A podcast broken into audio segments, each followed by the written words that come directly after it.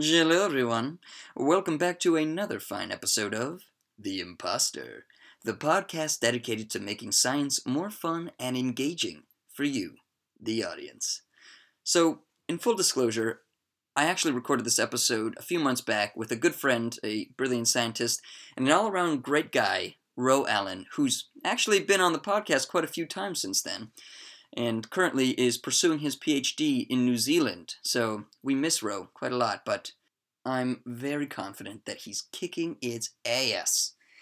Anyway, I'm going to go out on a limb here and speak for Ro, and of course myself, and say that today's episode topic is actually something that's near and dear to both our hearts, because we're going to be discussing what it's like to actually be a marine biologist. Or, if I was doing a pharmaceutical drug advert, I would say, find out if marine biology is right for you. And then I'd have a list of things that probably wouldn't apply. Actually, that's not true. High blood pressure, um, loss of hair, trouble going to the bathroom, impotence. It's all it's all included.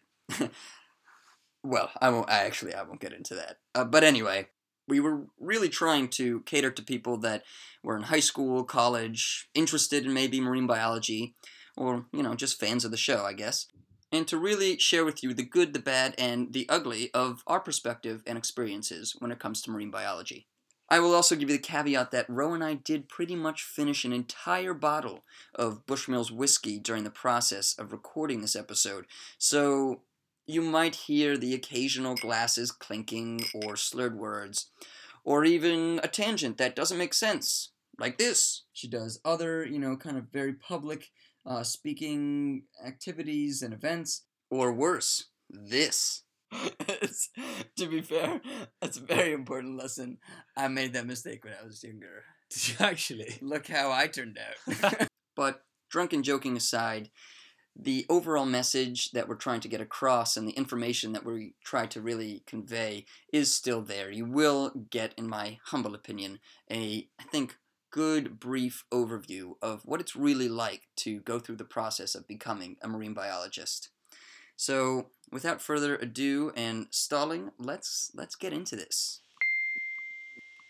We live in an age based on science and technology with formidable technological powers. And if we don't understand it, by we I mean the general public, if it's something that, oh, I'm not good at that, I don't know anything about it, then who is making all the decisions about science and technology that uh, are going to determine what kind of future our children live in? We've really got to start at the earliest levels with having a broader view of what education really can and should be. Because I find that with the young people we have, we are able to motivate them. Science is all around us, it's in us. Knowledge of science is power. It gives you an understanding of the forces of nature. It's not even about how much science you know, it's about how science literate you are. Hello and welcome to today's show. I'm Amir Fogel from the great state of Maryland, USA. And uh, I'm Ro Allen, and I'm from England. Yes, and um, we are both masters, recent graduate of the master's program at Plymouth University. We both did marine biology. Why don't you give a little disclaimer here, Ro? Yeah, so um, so as Amir alluded to, we've both just finished our master's degrees at Plymouth University and the Marine Biological Association. And um, and we just want to preface this podcast by saying that the views that we're expressing are entirely our personal views and do not represent the university or the Marine Biological Association in any way, shape, or form. Any way, shape, or form. Um, today's podcast episode is going to be about how to be a marine biologist, the avenues and the choices you will eventually have to make as a marine biologist, and if you are going to be pursuing it seriously, some tips that might help you along the way on top of that, we also want to address some kind of like myths and misinformation that are circulating online and really um, try and give you a strong idea of what being a marine biologist is actually like and what it entails on a day to day basis. Yes. Do not watch The Life Aquatic of Steve Zissou and assume that that's what a marine biologist is. Because it's not. I wish. That's only on Saturdays. Saturday nights between the hours of 8 and 12. Um, but yes, so since today's podcast episode is about the topic of being a marine biologist, I feel like it's only, or rather, I think it's only appropriate to talk a little bit about why we chose marine biology personally as a path and a career path to follow. So, Ro, why don't you tell me a little bit about yourself and why you chose marine biology? Yeah, so I was um, I was very lucky, and I got taken scuba diving when I was 12 years old, and getting into the underwater environment just really fascinated me, and I decided then and there that I wanted to be a marine biologist, which is a fairly uninformed decision for a 12 year old to be making. Um, but for better or for worse, here I am, and uh, and so my interest For worse. I'm kidding. Sorry, go on. so my interest grew um, as I went through school, and uh, by the time I'd finished school, I was I was a dive instructor, and I was um, I spent a year working in Thailand before coming back and pursuing an undergraduate degree in marine biology, also at Plymouth. Um, how about you, man? Yeah, so I had a different experience. I did not go diving as a kid. Um, and actually, I found marine biology as an adult in my undergraduate. You could say I'm a born again marine biologist, so to speak. I never thought ill of it, but I just never thought of it as a career choice. Um, but it was really not until I went to Hampshire College in Amherst, Massachusetts, which is a liberal arts college, and it is essentially special because, or I, I like the term unique, because it allows you to create your own major. And so you can take different classes, you can take different, literally, you know, pretty much any different subject and turn it into your your dissertation, your career path, your major, your concentration, whatever you want to call it. And so I took marine biology and documentary film because those are the two subjects that I'm I feel very passionate about. Now, aside from that, I also want to just shout out to R. Aidan Martin because he, though he's no longer with us, unfortunately, um, he was a very inspirational individual in my kind of path to choosing marine biology. Um, I never met him personally, but I found his site, the Reef Quest site, um, Elasma Brink as well. If you type in R. Aidan Martin and then Elasma Brink research, you will find his site, and it's it's very informative. It's pretty much anything you want to know about rays, skates, and sharks. But also, you know, he was very upfront. There's a whole blurb on his site about how to be a marine biologist and specifically a shark biologist, which is what my focus was and still is. And so, you know, he doesn't kind of cut the crap with you uh, or rather, he does cut the crap, and he tells you that it's not an easy path. You really need to be serious and passionate because otherwise you're not going to make it, and it's not for you. So that was nice to know early on. But part of the reason why we're doing this podcast is because a lot of people don't have that honest, upfront view that's given to them. They don't know that it's not necessarily a nice, clean cut, follow the yellow brick road.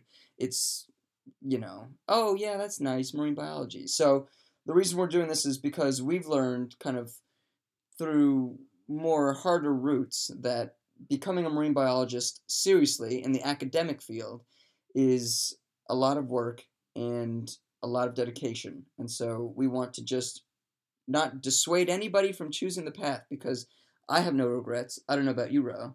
No, he's he's nodding his head. He has no regrets. Shaking rather. You know, we want to be honest with what you're going to be getting if you're an aspiring marine biologist, if you're already pursuing marine biology, or if you're already there also, I think um, just to chime in and say, it's not that we're we're trying to dissuade you, as as Amir said. It's more that we want to give you an accurate picture of what it is. And yeah. I, for one, am extremely happy um, working as a marine biologist, and I, I thoroughly enjoy it. But um, but the things I enjoy are not necessarily the things that I was expecting. So um, so I think hopefully we can just kind of elucidate what's going to be uh, what's going to be in store for you guys. Um, and I think a good way to start is um, obviously you know a, a, little bit of background about Amir and I now. But what do you think? Um, what do you think are some good things to do for aspiring marine biologists to be involved with when they're looking at colleges and when they're trying to um, trying to position themselves well whilst they're still in school? I, I have had people from my hometown when I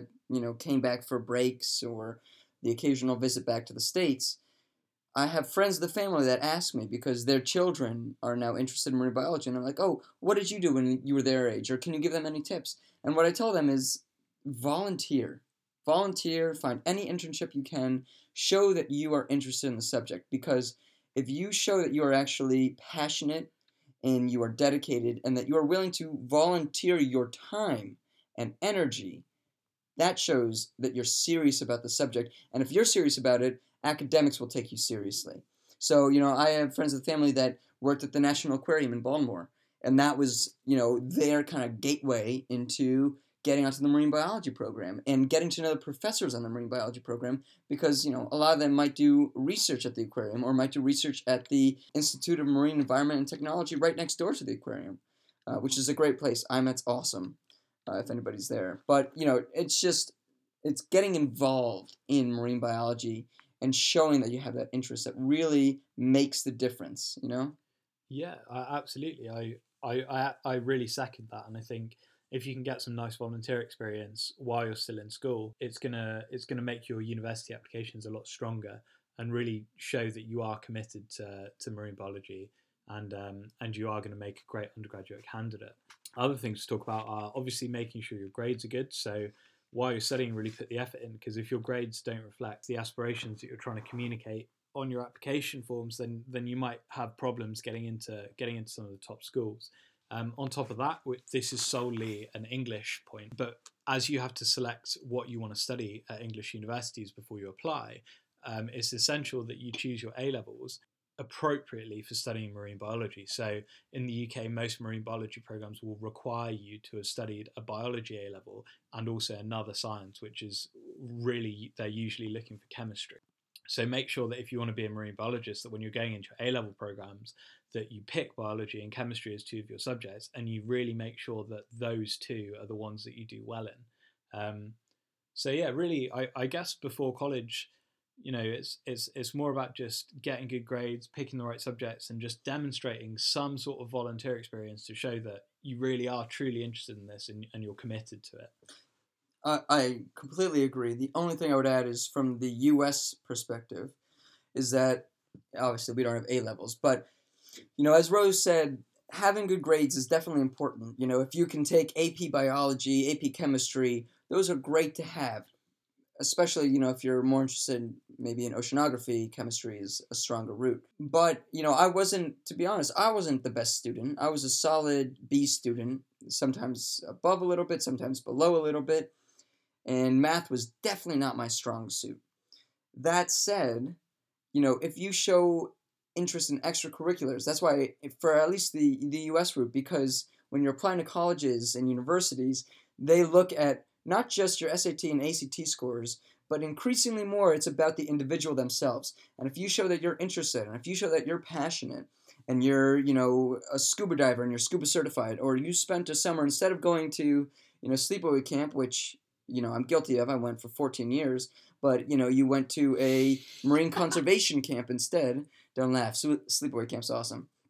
Um, but yeah, you know, you went, you did beach cleans periodically, or if you're not necessarily near the ocean, you can't do that. You're not near a coast. Then you join a marine biology association um, or society. You know, you can. There are tons of different societies you can join sign up to new to email newsletters sign up to you know just different groups on facebook there's a lot of different ways to stay active and as long as you show the interest on your academic record and your resume you'll you'll do fine you know you, you can still do it don't let the grades fool you if you're in the us system because it's more about how driven you are um, that's that's the only thing i would add yeah absolutely um, and very very good points okay so um, so you've done all the hard work. You're at school. You're you're getting the right grades. You're doing all the necessary extracurriculars. Yeah. Um, so you're coming to that time where you're applying for university. How how do you pick um, the right college or the right university for you to go study marine biology at? Well, you know that's a good point, and I generally say look look for the universities and the colleges that are near the coast, because those are the ones that are going to have access to docks and they're going to have you know their own boats and their own research vessels. Also, Seamester is a great program that you can go on if you're already in college or before college, actually even. But if you're interested in marine biology, you need to be choosing a university that's near a coast, near near the water. Yeah, so um, so obviously location is important to give yourself the opportunity to do a good amount of field work. Um, the other things that I'd say are important are just looking up the program's prestige. So really understanding how good the marine biology program is at that school. And marine biology is a really interesting subject because it's so niche, and because the uh, the academics working in it uh, are pretty limited. Like it's, it's it's not a huge field. often the schools that are really great with marine biology or have really really strong marine biology programs aren't necessarily at the top of the as, at the top of the league tables generally. Um, so really make sure you do your research and, and make sure you're picking a really strong marine biology program. The second thing I'd like to add to that is if you're lucky enough that when you're an undergraduate, you already have an idea of what aspects of marine biology you're interested in. For example, shark biology or climate change or mangrove ecology. Make sure that you're doing some research and understanding which professors are prominent in that field and which professors are publishing high quality research in that field, and try and go to a university which which has a reasonable amount of those professors, um, because that's gonna that's gonna really open the gate for you as a career marine biologist to be working in the field that you want. Yeah, I, I, sorry to interject. I just want to say one thing. A lot of the researchers in the field are a lot more accessible than you would think.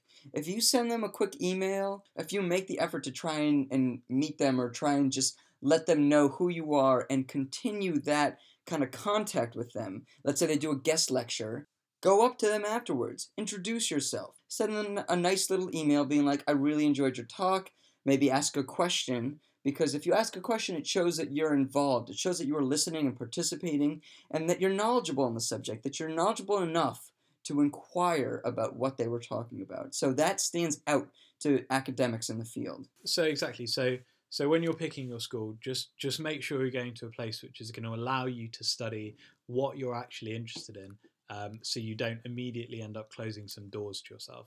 Okay, so once you get to university, you you have this great opportunity where you're going to be exposed to um, some of the best academics in your field for three or four years, and you're going to have unparalleled access to them and a lot of opportunity to meet with them. So this is a really, really important time for you to form relationships and just really make sure you're nailing down your academics. Yeah, I mean, making connections and keeping up those connections is such a big part of forwarding your your own agenda because everybody has their agenda and also making sure that you keep your mission safe. But yes so there's obviously once you once you get to undergrad you'll do your degree you'll most likely have to do a research project a dissertation of some sorts. That is right there the diving board for potentially the rest of your career. So making sure that that research is good making sure you have a good academic advisor making sure that you are thinking of the future as well. Because what you do in your undergraduate could lead to your master's, could lead to your PhD. Now, and your postdoc and so on and so forth. Now, I know that right now I'm mentioning only academic routes. I want to just say that just because you do a marine biology undergraduate degree does not necessarily mean the only option is to pursue academia. But because Ro and I's focus and you know, our path right now has led us into the academic field. That's why we're focusing on that. So, on the subject of academia, you know, a, a mentor and a academic and you know the guy that was actually in charge of our uh, master's degree program ha- held a lesson for us that really opened our eyes and was something that we didn't really have exposure to beforehand, but I really wish I had. It wouldn't necessarily change my mind into taking the path of marine biology, but it would have been nice to know beforehand. Ro, I don't know if you want to expand on this at all, but the lesson itself was kind of eye opening, as I'm hinting to, about how difficult it really is to carve yourself a path in marine biology as a career. Um, yeah, essentially, we were shown the statistics of career progression in marine biology, and um, uh, loosely speaking, they were showing that about 10% of undergraduate students go on to do a master's degree, and then about 10% of master's students go on to do a PhD, and then about 10% of PhD students successfully postdoc. Um, so, really, what it was showing is like an incredibly small percentage of marine biologists actually make it to becoming full time marine biologists and researchers. Now, that did seem very doom and gloom. But I think what both Amir and I have realised throughout throughout our studies is that actually um, it's a bit of a misrepresentative statistic, and really the people that are still around aren't necessarily um, the best and brightest and the top academic achievers, but they're the people that work hard and also really still want to be there. Um, and it's almost like a, a, bit of a war of attrition, I think. Yeah, and um, and people at various points along the way tend to decide actually marine biology is not for them whereas the people who do still enjoy it and do still want to stay in it are the, are the ones that tend to last till the end. You know, I, I just on a side note, I find it interesting if marine biologist like Ro here, who's sitting right next to me, looking all elegant and you know fancy. He happens to be a very athletic individual. He plays rugby. He's a mixed martial artist, and generally has a competitive nature when it comes to sports. So uh, I'm not wrong, right? No, yeah, he, he's shaking his head. So that means I'm correct. Um, but you know, I'd be curious to know if there's some sort of some sort of correlation between your competitive side and persistence to continue marine biology. Infer what you will about that, but just just an interesting side note, I think. But anyway, to get back to the point, you finish your undergrad, you apply for masters, you finish your masters. You apply for your PhD, you finish your PhD, you are now the expert in the field of research that you've done your PhD on. Cool. Awesome. Now is postdoc. So that's, you know, between two to six years, would you say? Yeah? Yeah, about two to six years. Two to six years of short term contracts around the world, potentially. You, you could be placed anywhere in the world, depending on what your field of research is, and not necessarily a permanent position. Most of the time, not a permanent position. So I think now is a good time to explain what a postdoctoral position actually consists of. And um, and generally speaking, what happens when you're a postdoctoral researcher is you'll be employed by a university or a research group to complete a piece of research. So that will be with research funding that you've either brought in yourself or that has been brought in by the research group, and they'll there'll be a research question and an experiment you need to perform, and you'll address that, and you'll you'll basically be asked to produce an academic journal publication or multiple academic journal publications as a result of your work. Um, and how well you do as a postdoc and how many publications you get and the quality of your research is going to affect your ability to move on from the postdoc position in your career. But for those people, there you know there is a, a, a group of people that don't necessarily want to pursue a postdoc. For other people that just want to stay in the loop, they want to stay up to date and have the leading knowledge of you know the field of research that they're in, they may choose to take a research position because that's a paid position and you can still publish papers with that. And it's not necessarily the pressure of being a lead researcher either. You can kind of just be a co author. If you do do the postdoc, though, do do, you know, you will eventually be on that trajectory to be the lead researcher in your field and have that position, which is most of the time manifested as a academic and teaching position at a university. But you know that has the upsides of also being uh, recruited to work on panels for the UN or other international bodies, or you know uh, you can be contacted for television programs and nature documentaries and so on and so forth. People call you because they know that you know the most about the subject. Yeah, I mean, ultimately, what your path as a research marine biologist is leading up to is a permanent position at university. Now, that can be as a lecturer where you're doing a lot of teaching as well as your research, or it can be a professorial position where, where you're research focused and you might do some teaching as well. Um, but in reality, what, what you want to do is is secure a position at a university where you can really pursue your research interests and make sure that you are a leader in your field. And then, yeah, just just maintaining a really strong record of publications. And it's interesting as well because once you get to that point, you have PhD students, you have master students, and you have undergrad students that all work under you and work for your research. And so you all kind of work as a team in the ideal world that you're all contributing and you're all working towards the same goal to learn more about this specific research field. Sometimes it doesn't work out that way. Sometimes it can be more like indentured servants. Uh, but hopefully, you will always get a good experience. You'll always learn something from it regardless of your position. Now, we've kind of established the hierarchy of, or not the hierarchy, we've established the path. The path, thank you, that's a good word. The path and the evolution of what it is to go from a marine biologist in an undergraduate level all the way through to the ideal permanent position of being a tenured professor. uh, of marine biology or associated subject. Exactly. So, one of the things that's going to be expected of you as you start moving into postgraduate marine biology are research publications. Now, research publications are basically pieces of research that you've completed and then sent off to an academic journal for publication. And, um, and really, they're the currency in our field. So, you're going to be measured against the research publications that you can put out. Publishing academic research is quite a tall order, and it means that you're going to be scrutinized on a really high level. So, what Amir and I are going to do right now is we're going to we're going to talk to you about the process of submitting a research article and how to get it published. Yeah, and, and actually, I think it's it's a very good point actually that you've made that you will be scrutinized because the the higher up you get in the academic world and the more you're kind of revered as a lead researcher, also the more of a target you become. At least in my experience and what I've observed is that, you know, people want to always disprove you. People always, especially, you know, scientists, they love arguing. They love debating stuff.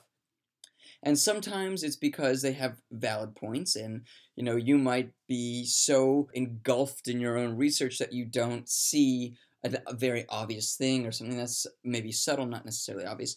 And sometimes it's just because scientists can be dicks and they like to argue and kick up kick up dirt. But the point is is that you will become a target because you are, are a public figure, whether you like it or not. But publishing is an entity in itself because the process in which it takes to get through a peer reviewed journal is that you write your paper and then you send it off to your journal. The journal then sends it off to a number of volunteer editors that can actually give good input on what you've done your research on and say whether it's worth publishing, if it's worth publishing but it needs corrections, or if it's not worth publishing and you should never ever do anything ever again because you suck at life.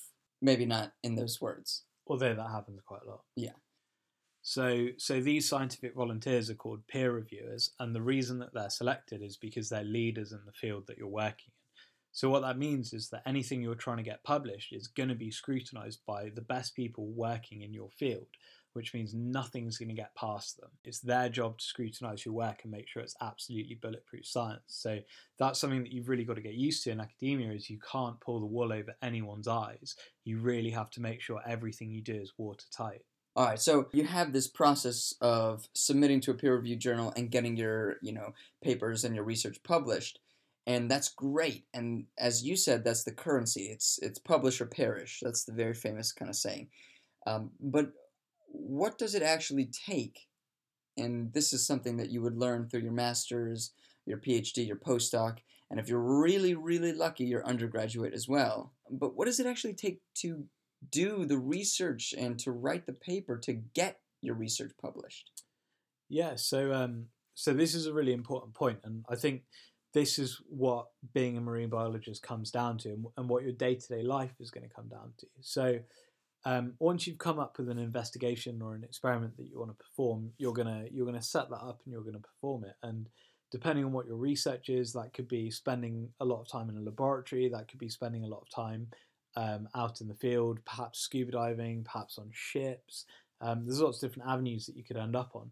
But in reality, what's going to happen is you're going to perform an experiment or do some data collection over a relatively short period of time and then you're going to spend an incredibly long period of time um, analyzing that data and writing a paper after that. So what it means is that in reality, as a marine biologist, you spend the vast majority of your time writing on your laptop or or working in your office, and a significantly smaller period of time in a laboratory or out in the field.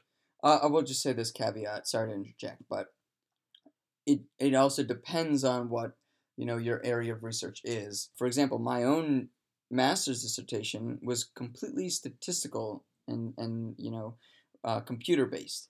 I was never in the field, which is unfortunate because you know it was all about sharks and, and swordfish. Right. Actually, I, well, I think that's a really a really valuable anecdote. Actually, is um is you've got a proven track record of shark research, and um and your dissertation project's incredibly interesting and and of the highest quality, um, yet you still at no point during your research went out into the field and worked with sharks for your master's degree. And so yeah, I mean I mean that I think that kind of like summarizes marine biology in some ways is like you don't always necessarily get to go kind of spend time with the animals that you're investigating. Yeah, you you might well, You might, you might, but essentially from my own personal view, it's like you get into it because you love marine biology. You you know, for you, you love diving. You love seeing the underwater world. I do too, and a lot of people do. But once you actually get into the science of it, at least in the beginning, you know, you start off at the bottom of the totem pole.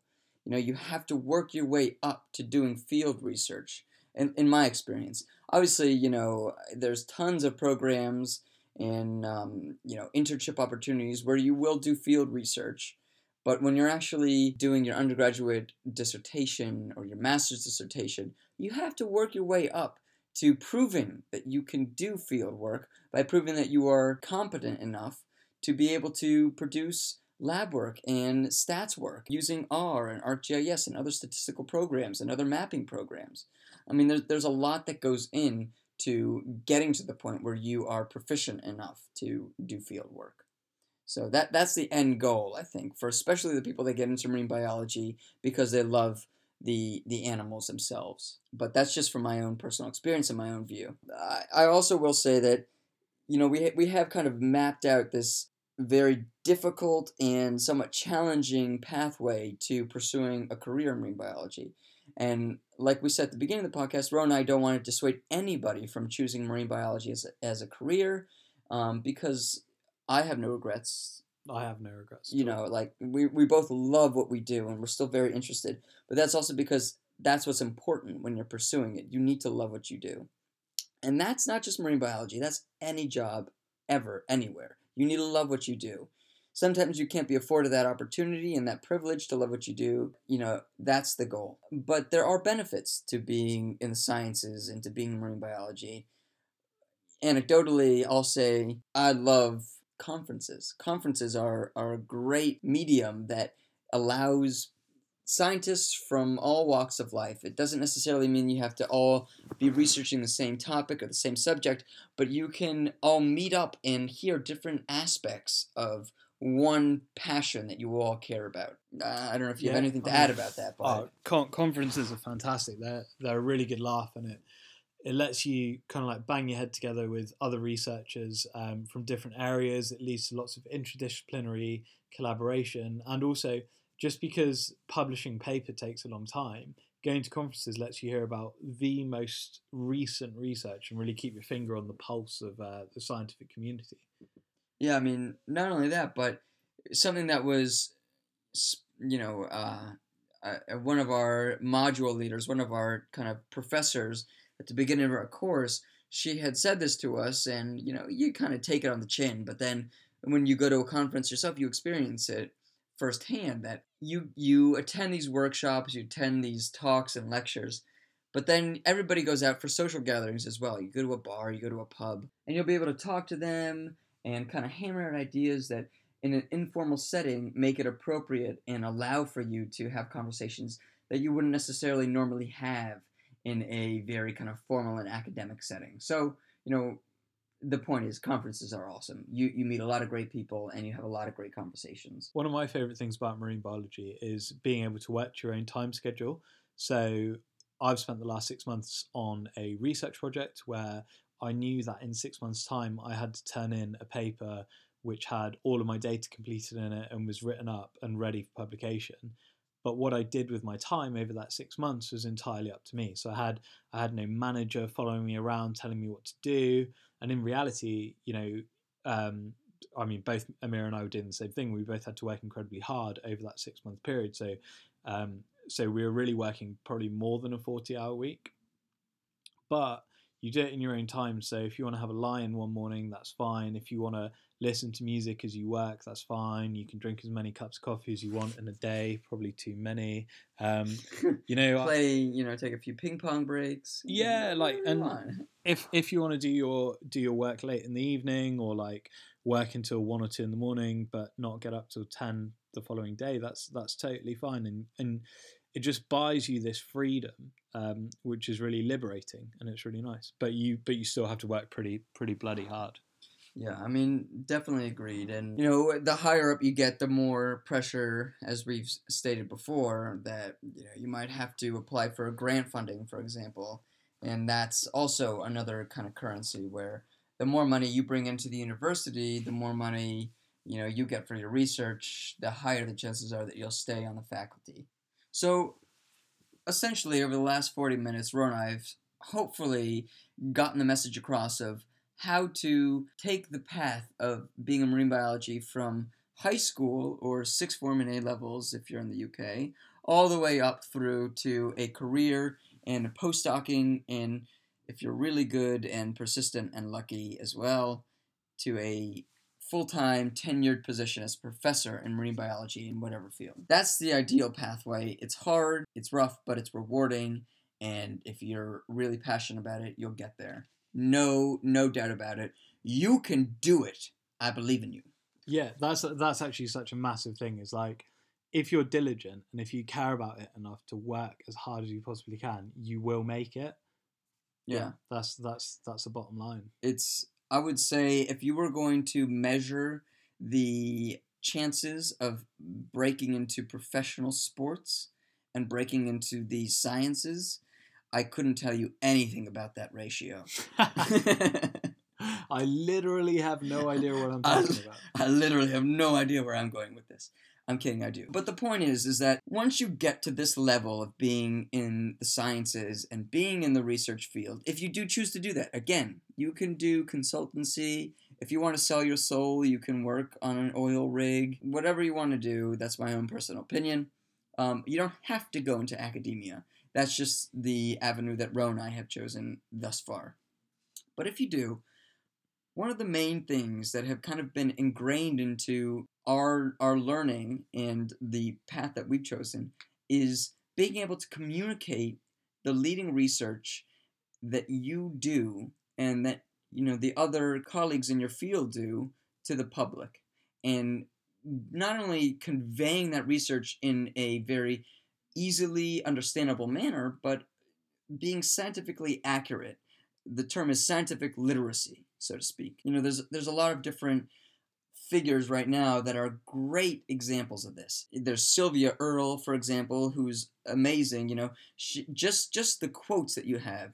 You know, she has without blue, there's no green. You know, it's simple, it's to the point, and you can understand it. Without the oceans, there's no terrestrial life. That that's that's the message that she gives. But she does it in a way that she can engage the public as well. She does TED Talks. She does other, you know, kind of very public uh, speaking activities and events. And you, you get the picture that she's involved in trying to, trying to communicate data into a very easily understandable uh, way that the public can understand.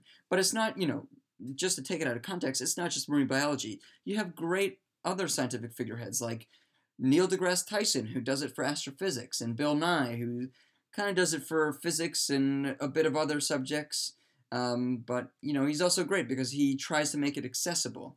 You know, the, then if I guess if you're going to be a a UK citizen, there's Brian Cox, Brian Cox, the man himself, the yeah. man himself, true hero. true hero. I like Brian Cox. So yeah, it's it's very important and something that we've been taught is that it's part of the job of a scientist to not just lead the research in that field, but to be able to communicate it accurately and understandably to the public. Yeah, uh, absolutely. And I think actually in marine biology at the moment, there's um there's a little bit of a vacuum of really great public speakers. Like there there are some out there, but um, there's a lot of really fantastic marine biology research coming out, and it's perhaps not having the public impact that it should be, especially with regards to things like climate change. So if you're an aspiring marine biologist, it's, it's really paramount that you make sure you take take a public speaking class, join a debate society, and and learn to have a really eloquent public facing persona where you can communicate what you're doing and what relevance what you're doing has to members of the public so that your research can carry some weight and hopefully start to influence policy um, or whatever driver the end goal of the research is uh, pursuing. Yeah, I mean, completely agree. I couldn't agree more. With that scientific literacy, though, and that responsibility that lays on the scientist and the researcher to convey that information accurately. There also is the portrayal of scientists in the media and as well the relationship between the public and science right now. And I think it's interesting because if you take a look at history, you know, you have this relationship with the sciences that because religion was such a, a heavy hitter, it was such a dominant force in past cultures and civilizations that if you were a scientist, you were the enemy, you were a heretic, and you would be persecuted. And unless you were a you know a person of faith, unless you believed and were a God fearing individual, you couldn't express your scientific ideals and theories without the fear of being persecuted now we live in a day and age where you know when it comes to scientists that are climatologists or marine biologists that you know work on fisheries or global warming and they release their reports and they release their research every year it's still not necessarily taken seriously because and, and this is again my opinion but because it doesn't necessarily directly affect humans even though it does but to your everyday perception every everybody's perception and you know interject and you can disagree um, but it doesn't infiltrate your everyday life necessarily um, yet that people don't take it seriously as much as they should. And so now we're at this standstill where you know you have this portrayal of scientists that is just completely inaccurate in, in, in the media where it's either oh this kooky scientist says this but also if you watch any tv shows scientists are not portrayed accurately at all. A biologist knows everything about physics, quantum physics, chemistry, and biology, even though in reality, if you go to school for chemistry, biology, and physics, you're going to school for one of those three. You're not going to school for all of them. Yeah, and and actually, I think um, you know, I, I agree with what you're saying, I think we we give journalists and the media a really rough time because actually we're forcing them to report on subjects that they don't really know much about. And um, I mean, I recently had um, uh, one of my publications spoken about on the radio, and um, and they absolutely butchered it. And they um, and they really, really struggled to to comprehend what the paper was about, even though it's a relatively straightforward paper, just because they have no contextual understanding. So what ended up on the radio was kind of like a few sound bites and quotes from the paper strung together, but they weren't particularly coherent and would have left a listener maybe not quite understanding um, what the message was. And so I think as scientists, we've got to make it our own responsibility to make sure that our science is properly communicated to the public, whether that becomes keeping a blog or writing for magazines like New Scientist or writing newspaper columns, making radio appearances yourself, all, all of that kind of stuff, just to make sure what you're trying to what you're trying to speak about is being conveyed properly. Agreed. That was actually what Ro just said is a much more precise and not convoluted way of saying what I was trying to say. I went on a tangent that didn't really make sense, but I agree with Ro. Also, I want to congratulate Ro for his first publication. Uh, very exciting. Thank you. Um, but also, you know, agreed. And and you know these mediums and avenues like the TED Talks and the I fucking love science website is great. You know, that's exactly what we need. We need people that can accurately or you know 90% of the time accurately depict the sciences and the research that they're studying about or that they're interested in and relate it in a article or in a journalistic way that accurately presents the science um, so that's my soapbox i'll step down now because i feel like i'm not i'm not making as much sense as i should be in my head We've drunk some whiskey. We have drunk some Bushmills. we have drunk some Bushmills. Uh, but I urge everyone to drink Bushmills unless you're under the age of 18 in the UK or 21 in the States. Anyway, the point is, I don't want to condone underage drinking, so I'll just say back to the original point of this podcast being a marine biologist is awesome. It's hard work, it's challenging, and it's a very long road, but it's rewarding, and I have no regrets.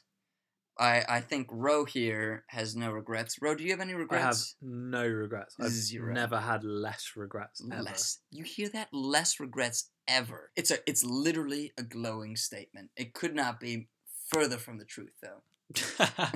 I cry myself to sleep every night. No, uh, but seriously, folks, we we do enjoy what we do, And if you have any other questions or queries about what it takes and the path that it is to be a marine biologist, shoot us a message. Let us know because we will honestly give you our opinion. We won't sugarcoat it, but you know, we again, we we enjoy it. So And remember, don't eat yellow snow. To be fair, that's a very important lesson. I made that mistake when I was younger. Did you actually? Look how I turned out. He's a marine biologist. You see that Seinfeld episode where the guy's like, Yeah. I'm a marine George. biologist. Um, George. and um, fucking, when I was traveling, um, someone, like the two Canadians I was with, they were like, What are you doing? I was like, I'm a marine biologist. And they were like, A marine biologist. and I was like, what, what are you talking about? I had no idea what they were talking Did you not watch the Seinfeld I've never episode? seen it. I've still not seen it, but they've described it in great detail to me. We need to watch it. Okay, That's good. all right. If you haven't seen that Seinfeld episode, you failed at life so far. So go watch it and then become a marine biologist. A marine biologist. A marine biologist. Yeah. Also, you should. Is anybody here a marine biologist? anyway, but yeah, Yeah. love you. Bye. yeah. What what they don't tell you is you get a badge and a gun. Thanks for tuning in. Thanks for tuning in. Indeed. Ciao for now. Ciao for now. All right, everybody, that is our show for today. So, thank you very much for listening. As always, we wouldn't be here without you, the lovely audience. Um, but if you could do one more thing, don't forget to like and share us on Facebook, SoundCloud, Twitter, subscribe on iTunes, tell your friends, tell your family, do what you gotta do, but know that we love you. Anyway, we'll see you next week, everyone. Toodaloo.